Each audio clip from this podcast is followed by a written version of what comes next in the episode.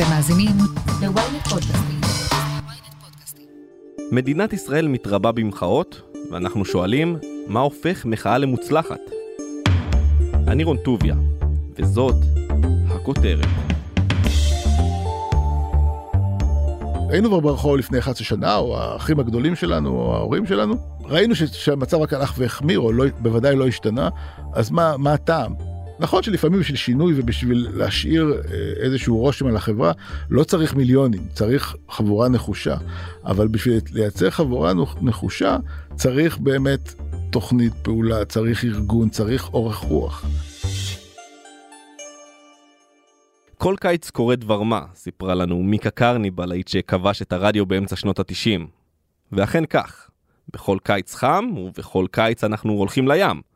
בכל קיץ הימים מתארכים והלילות מתקצרים, ובכל קיץ הילדים בחופשה והרחובות מתעוררים. ובישראל אולי לא בכל קיץ, אבל בחודשים החמים של יוני, יולי, אוגוסט, מתעוררת מחאה כלשהי. בשבועות האחרונים קם קול צעקה ברשתות החברתיות נגד עליית מחירי השכירות. מעלי מחאה קמו בבאר שבע ובפרדס חנה, ולא מעט צעירים מאיימים שכמו בקיץ 2011, גם הפעם יקימו אוהלים בשדרות רוטשילד בתל אביב. גם המורים שבתו בשבועיים האחרונים והחלו את הלימודים באיחור כמחאה על תנאי העסקתם, כשגם הרופאים שבתו בשבוע שעבר כמחאה על אלימות כלפי צוותי רפואה. וכשהימים מתחממים והמחאות מתרבות, יצאנו לבדוק עם חוקר המחאות, דוקטור מולי בנטמן, מהמחלקה למינהל ומדיניות ציבורית והחוג לתקשורת במכללת ספיר, איך הופכים מחאה לאפקטיבית. אז מולי, בוא נתחיל מהבסיס. מה מגדיר מחאה כמוצלחת? זו שאלת המיליון דולר כמעט תמיד, זאת אומרת, כי מה, הרבה פעמים אתה בכלל לא יכול לדעת שמחאה היא מוצלחת, אלא לפעמים במבט הרבה הרבה יותר מאוחר. אחרי 2011, מחאת האוהלים של מחאת רוטשילד 2011, חלק טענו שהיא לא שינתה שום דבר, חלק טענו שהיא מהפכה גדולה, אבל בעצם רק היום, אולי עשור, קצת יותר מעשור, מאוחר יותר, אתה יכול להתחיל לומר מה באמת המחאה הזאת חוללה, עד כמה היא השפיעה, מה היא שינתה או לא שינתה בחברה הישראלית. אז יש מחאות שאתה יכול להגיד מחאה מצליחה, יש מחאות מאוד נקודתיות לרוב. אנחנו נלחמים על איזשהו דבר מסוים ומשיגים אותו. ככל שהמחאה עוסקת במשהו רחב יותר, עמוק יותר, המהות של החברה, הערכים שהיא מייצגת, העתיד שלנו, אז השאלות האלה נעשות הרבה הרבה יותר עמומות. לא חסרות דוגמאות למחאות בישראל. עוד לפני קום המדינה רחובות תל אביב התמלאו כמחאה על הספר הלבן, ועשור אחר כך המונים מחו בזעם נגד הסכם השילומים עם גרמניה. החל משנות ה-70 אמרתם מחאה, אמרתם מוטי אשכנזי, שהחל את מחאת אנשי המילואים בעקבות מחדלי מלחמת יום כיפור. ויש לנו גם את מחאת הקוטג', גוש אמונים, שלום עכשיו, המחאה הכתומה נגד תוכנית ההתנתקות, ועוד ועוד ועוד. אבל יש שתי מחאות שהן גולת הכותרת של מחאה בישראל. נתחיל עם מחאה מאוד מפורסמת, בטח שמדברים עליה היום, הפנתרים השחורים. אנחנו קודם כל רוצים להביא לידיעת הציבור מה הולך. שידעו קודם, ואחר כך מה צריך לעשות על זה. אתם גורמים לכך שהמצב ימשיך, אבל בינתיים מנסים להפריע לנו בכל מיני צורות. אני מקווה בעזרתכם ובעזרת מי שינגע בו כשהפנתרים השחורים עולים לתודעה, יוצאים לרחובות בירושלים, הם זוכים להרבה מאוד תשומת לב, מפורסם מאוד היחסים שהיו להם עם, עם גולדה למשל, ראשת הממשלה. הם לא נחמדים.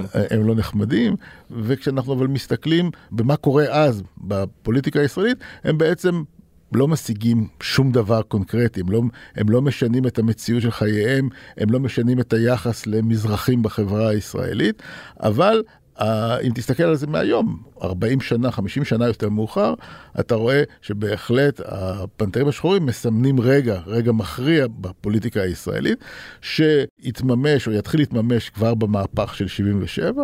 חלק מהכוח שמעלה את הליכוד לשלטון קשור באמת לאיחוד המדוכאים או איחוד הקבוצות שהודרו ממרכזי הכוח בחברה הישראלית, ובוודאי היום שאתה מסתכל על, על החברה הישראלית ולאן היא התפתחה, איך היא צמחה משם, אז אפשר לראות מה הפנתרים השחורים עשו ואיך הם נותרו ונשארו בתודעה הישראלית. עוד מחאה שהיא בעצם האב הרוחני של הפנתרים השחורים, שזה ואדי סאליב בחיפה. ב-1959 מאות תושבי שכונת ואדי סאליב בחיפה יצאו לרחובות ומחו, לפעמים באלימות קשה, נגד קיפוח ואפליה על רקע עדתי ונגד הממסד של מפא"י ששלט במדינה באותם ימים, והיו למעשה למרד החברתי הראשון בישראל. עכשיו שם זו תופעה אחרת, זו, זו מחאה שפורצת כמעט באופן ספונטני, אחר כך מנסים יותר למסד אותה או להשתמש בה כאיזשהו אה, אירוע לש, לשינוי תודעה, אבל זו אה, מחאה שגם בזמן אמת שום דבר, דוד בן ארוש אחר כך מקים מפלגה, אה, מנסה לרוץ לכנסת, נכשל, הוא יושב בכלא והמחאה הזאת נעלמת מן התודעה הישראלית, הבהלה שלה או, או, או הזיכרון שלה בקרב היישוב לא נעלם, אבל רק הרבה יותר מאוחר היא תהפוך לאירוע מסמל שהלא שמדברים עליו. אבל מחאות אה, שכן מצליחות, אז נחזור רגע ל-2011, למחאת רוטשילד. זאת לא תהיה עצרת אם לא נתחיל בזה. העם דורש! העם דורש! תשאל את רוב האנשים ברחוב עכשיו יגידו לך מה אין, אין טעם כאילו הייתה איזושהי תחושה של אופוריה לפני 11 שנה שהולכים לשנות את המדינה ובעצם זה לא רק שזה לא הוביל לשום דבר המצב אפילו יחמיר. לכן אנחנו גם רואים עכשיו בניצנים של המחאה שמתגבשת של דיור שאנחנו לא יודעים אם היא תוביל לתוצאות ממשיות או לא שיש איזשהו ניסיון לעבוד אחרת. זאת אומרת לפני 11 שנה שהם יצאו מי יצאו לו מי, מי זה האנשים האלה שהחליטו לצאת לסדרות רוטשילד. שהם היוו את מעמד הביניים הישראלית, או נתפסו כחילונים, אולי, לא יודע אם דווקא שמאלנים, אבל כחילונים מה, מהמרכז, ובאמת הקושי הגדול, אם אתה זוכר, של המחאה היא הייתה לגייס את כל עם ישראל, או את כולנו, הדבר הזה, לא, לא, לא היו שם ערבים, ולא היו שם אה, כמעט אה, חובשי כיפות, ולא, ולא היה שם מספיק פריפריה, למרות שהיו ניסיונות. ולכן גם המסרים שלה היו מסרים מאוד אוניברסליים. העם דורש צדק חברתי. צדק חברתי, אתה יודע, כולנו רוצים צדק, אבל כל אחד הצדק שלו לובש איזשהו גוון אחר, וגם לא היו להם שום דרישות קונקרטיות ברורות, ולכן גם היה איזשהו מקום, אה, זה גם היה כוח המשיכה של זה, אבל זה גם היה כוח המפלה של זה. זוכר מה, מה בעצם היה הפתרון המרכזי שגייס לטובתו ראש הממשלה? הקים ועדה, טרכטנברג. לדעתי זו הצלחה גדולה מאוד, לא, לא הוועדה, לא זה, המחאה. זה פרופסור מנואל טרכטנברג, בריאיון שהעניק לפודקאסט הכותרת בשנה שעברה במלאת עשור למחאה החברתית. אז אחרי שתסיימו עם הכותרת של היום, תנו האזנה לפרק בחזרה לרוטשילד. שאלנו אותו אז, האם המחאה היא הצליחה? האיום של מחאה כזאת זה גורם מרתיע מול כל מיני גורמים כלכליים שבעבר היו מפעילים כוח מונופוליסטי מוגזם וכולי, ואני חושב שהצעירים שיצאו לרחובות הם מצד אחד הם מתוסכלים בגלל הנושא של הדיור, אבל מצד שני הרגישו שכן מזיזים משהו. וההשתתפות הזאת, אני חושב שהיא חשובה, כי הדמוקרטיה זה לא רק לשים פתק בקלפי כל כמה שנים, לאחרונה זה היה כל כמה חודשים, אבל זה הרבה מעבר לזה. ואני חושב שזה היה אחד האירועים החשובים בהיסטוריה הכלכלית-חברתית של מדינת ישראל. מצד אחד הכלכלה במקרו, בנתונים המצרפיים, תפקדה מצוין, אבל מצד שני, המשפחות הצעירות שעשו את הכל אה, לפי הספר, מה שנקרא, למדו והקימו משפחה ועובדים וכולי, לא יכולים להגיע לסוף החודש. אז הקונטרסט הזה, הסתירה בין המקרו למיקרו, זה מה שהביא למחאה, ובהחלט יכולתי להזדהות עם הזעקה שלהם. אז למה נשארה בעצם התודעה הציבורית שהמחאה נכשלה? מכיוון שבתחום הדיור הממשלה לא אימצה את, את רוב ההמלצות, וראינו את המחירים ממשיכים ועולים עד עצם היום הזה. ולכן בתודעה הציבורית, מה שכל כך חרוט בזיכרון, זה את האוהלים ברוטשילד במחירי דיור שממשיכים ועולים עד היום. ועל כך נאמר, אתה יכול להביא את הסוס לשוקת, אתה לא יכול להכריח אותו לשתות. אני אומר את זה על הממשלות שהיו מאז. הבאנו את המים לסוס, אבל הממשלה לא רצתה לשתות. אני חושבת שהמחאה עשתה את שלה. ו- והדיון בהצלחה או באי הצלחה הוא פשוט לא הדיון. זאת חברת הכנסת לשעבר סתיו שפיר, ממנהיגי מחאת האוהלים בקיץ 2011. גם היא השתתפה בפרק בחזרה לרוטשילד בשנה שעברה. אז האם המחאה הצליחה? לדעתה זה בכלל לא הדיון, אבל במרחק הזמן היא רואה דווקא הישגים שהגיעו בטווח הקצר ובטווח הארוך. אני חושבת שהתחושה הזאת שהרגשנו בשיאה של המחאה, של המון אחריות, יש פה הרבה אנשים שהחלומות שלהם לגבי מדינת ישראל פתאום מתפרצים החוצה. והרגשנו המון המון אחריות סביב הדבר הזה, וזאת אחריות שאני באופן אישי לא הצלחתי לשחרר מאז, היא תמיד, היא כל הזמן מלווה אותי. אז השינויים הם שינויים מאוד תהליכיים, והדבר שהכי חשוב גם לשים עליו לב בתוכם, זה שתמיד יהיה את הנרטיב הזה שינסו לטפטף לנו מהצד, של אה, עזבו אתכם, תתייאשו, זה לא הולך לעבוד. ולצד המחאה על מחירי השכירויות, בשבועיים האחרונים גם המורות מוחות. במסגרת מחאת הסתדרות המורים על הסחבת בגיבוש הסכם השכר, הלימודים בגני הילדים, בבתי הספר היסודיים ובחטיבות הביניים מתחילים באיחור של שעתיים, כמעט בכל יום. זה סיפור של עובדים אה, מול מעבידים, ויש לנו פה שאלה של איך אני אה, מצליח לשנות את התנאים שלי ועדיין לרתום את הציבור למאבק הזה. כי תמיד מה הבעיה של המורים? המורים ברגע שהם יוצאים למאבק הוא על חשבון ההורים. מבחינת ההורים הם תופסים את זה כאילו הילדים שלי עכשיו אין להם בייביסיטר. נעזוב שנייה רגע אם הם מקבלים חינוך. ואז כל פעם שהמורים לא נרתמים, כאילו, או לא, לא מגייסים את ההורים, הם בעצם נמצאים תמיד במצוקה, והאוצר, האוצר, המדינה יודעת להשתמש בזה. כמו אם אתה זוכר בימי הקורונה, כל מיני דיברו עליהן, שמה הן עושות, הן שופטות או, או מגבילות את, ה, את המשק במקום לעזור ולהיכנס מתחת לאלונקה. לצערי הרב, גם שר האוצר נפל לאותה מלכודת ונגרר אחריהם. אתמול שר האוצר עשה מסיבת עיתונאים ופשוט הראה כמה הוא נגרר אחרי הפקידים. הוא לא התבלבל. אז מה יפה בן דוד עושה לא נכון? היא דואגת אולי לאינטרסים של המורים, אבל היא לא מספיק טובה, או היא לא עושה את זה מספיק נכון לטעמי, באופן שבו היא מגייסת את דעת הקהל בסיפור הזה. כי אני בטוח שאם תבדוק, לציבור אין, יש, הציבור מסכים שמורים אינם מרוויחים מספיק, שמערכת החינוך נמצאת במצוקה, שהילדים שלהם, הבית ספר שהם הולכים אליו, מקבל, הרבה פעמים הם פוגשים מורים מאוד אה, דעתנים ואכפתיים. אז יכול להיות שיש כאן עניין מגדרי באי הצלחת מחאות המורות לאורך השנים?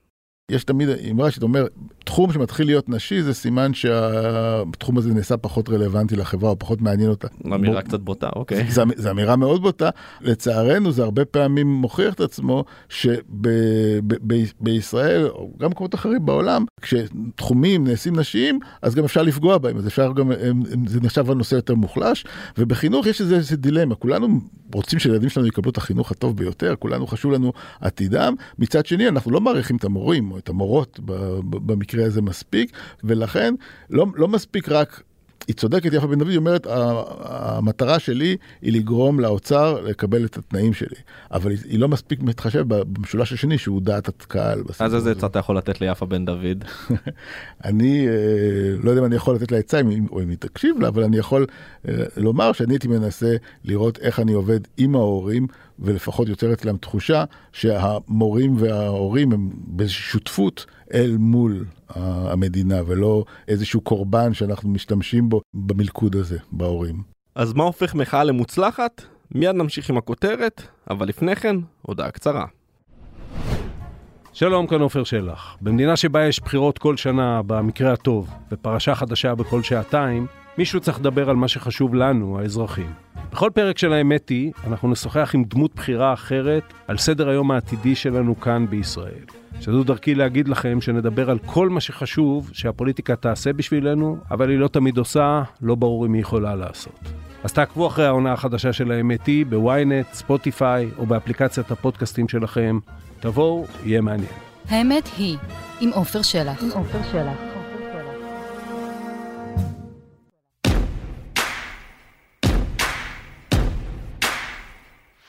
2011 הייתה שנה של מחאות לא רק אצלנו, אלא בכל העולם.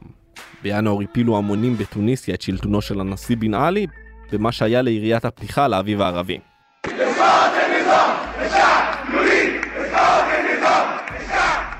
בפברואר ההמונים בכיכר תחריר הפילו את שלטונו ארוך השנים של חוסני מובארק, בלוב נרצח הנשיא מועמר קדאפי, ובסוריה ההתקוממות הידרדרה למלחמת אזרחים עקובה מדם.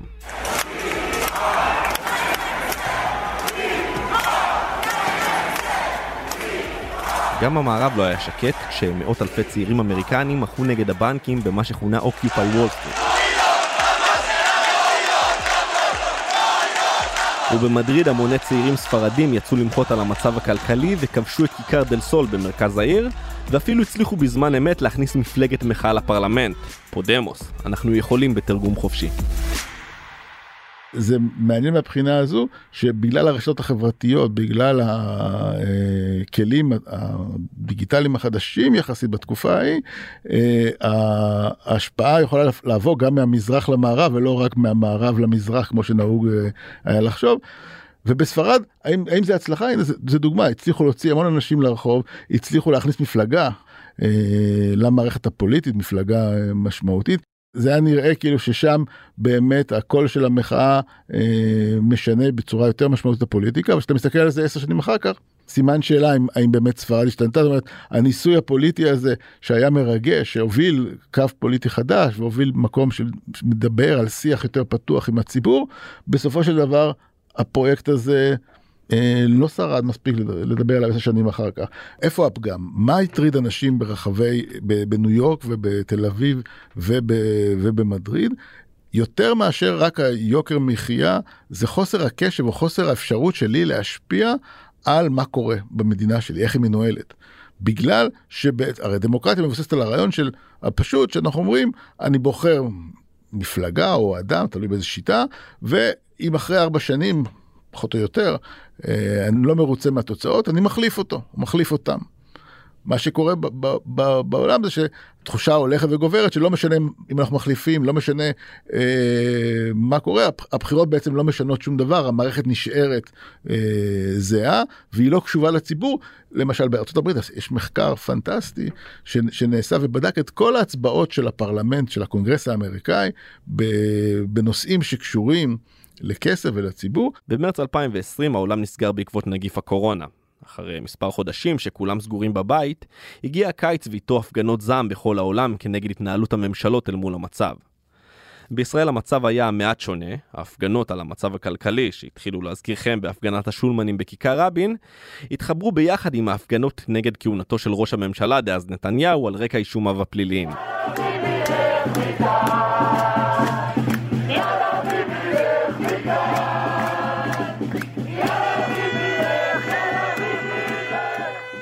המפגינים שקראו זה לא ייגמר עד שביבי יתפטר, המשיכו לפקוד את בלפור במשך שנה עד שסיים את תפקידו ביוני שעבר.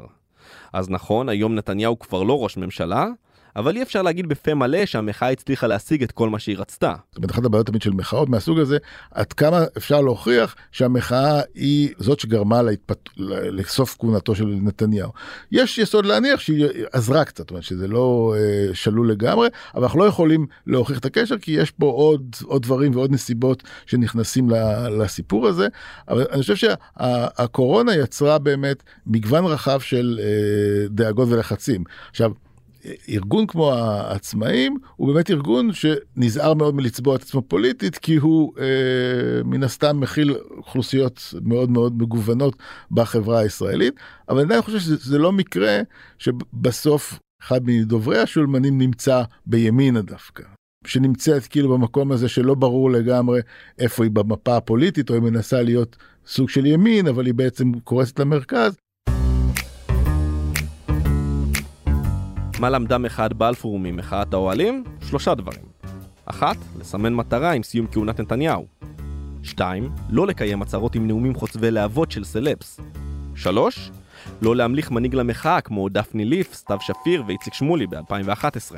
התקשורת צריכה תמיד מה שנקרא פרצוף לדבר איתו והיא צריכה גיבור כי מה זה לדבר על המחאה באופן מופשט זה לא מעניין אנחנו צריכים אדם ולכן היא סימנה כמה מקומות שהפכה אותם לדמויות הבולטות. זה אגב זה חלק היה חלק מהמצוקה של, של המחאה כי המחאה אמורה להיות מחאה אה, לא היררכית מחאה שטוחה מחאה כזו שאין לה פרצוף נגיד גם בארצות הברית אה, אתה לא יכול אה, לזהות שם או מספיק שמות קונקרטיים יש שמות שבלטו שם אבל התפיסה הייתה, אין הנהגה, אין דובר, אין ארגון.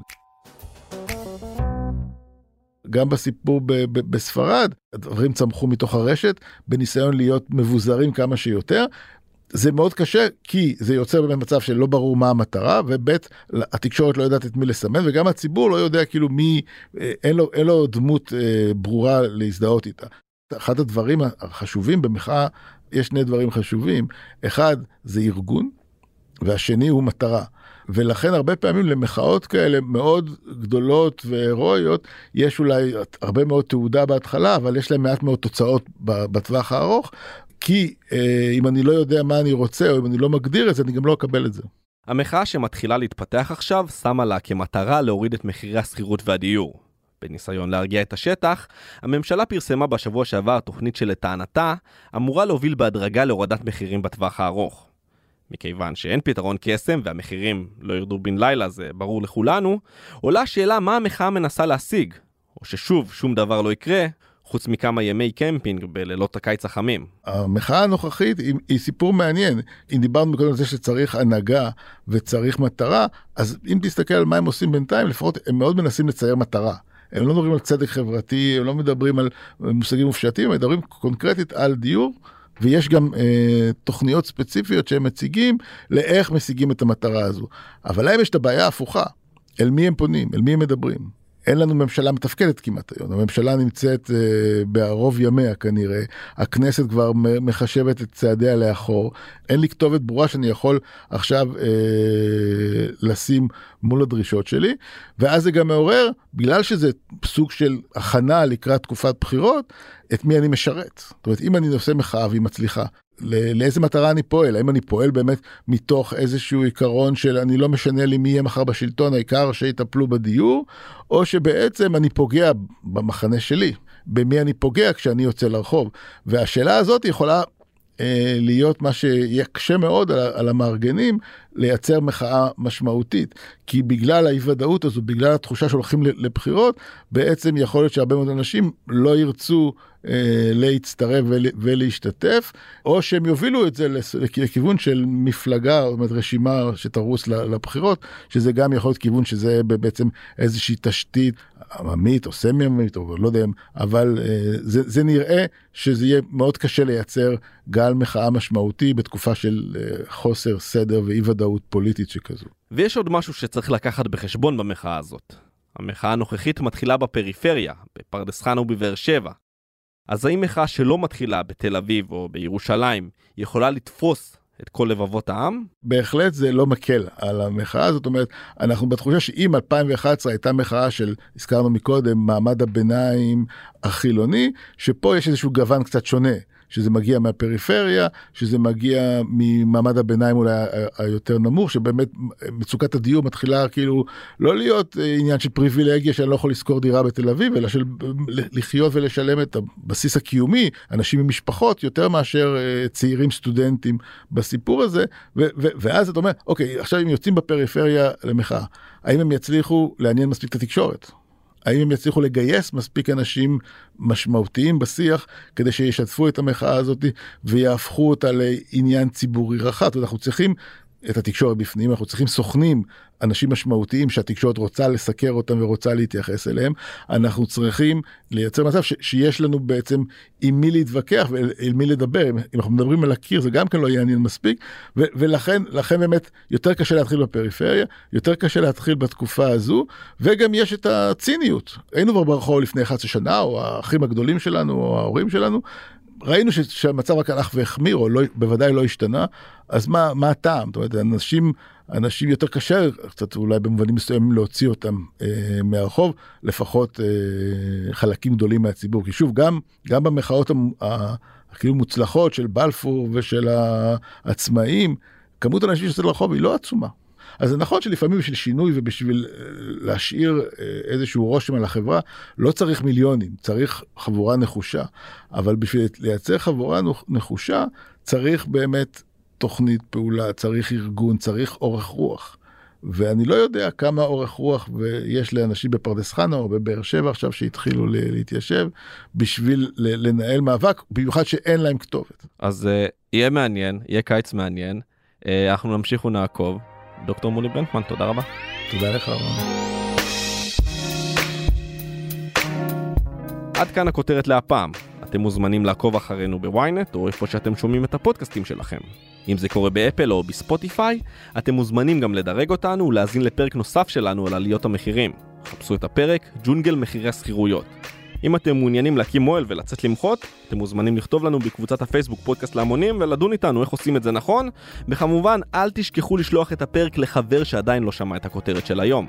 את הפרק ערכתי יחד עם גיא סלם, על הסאונד, ניסו עזרן, עריכה לשונית אור שמש. סיון חילאי חברה גם היא בצוות הכותרת, אני רון טוביה, נשתמע בפעם הבאה.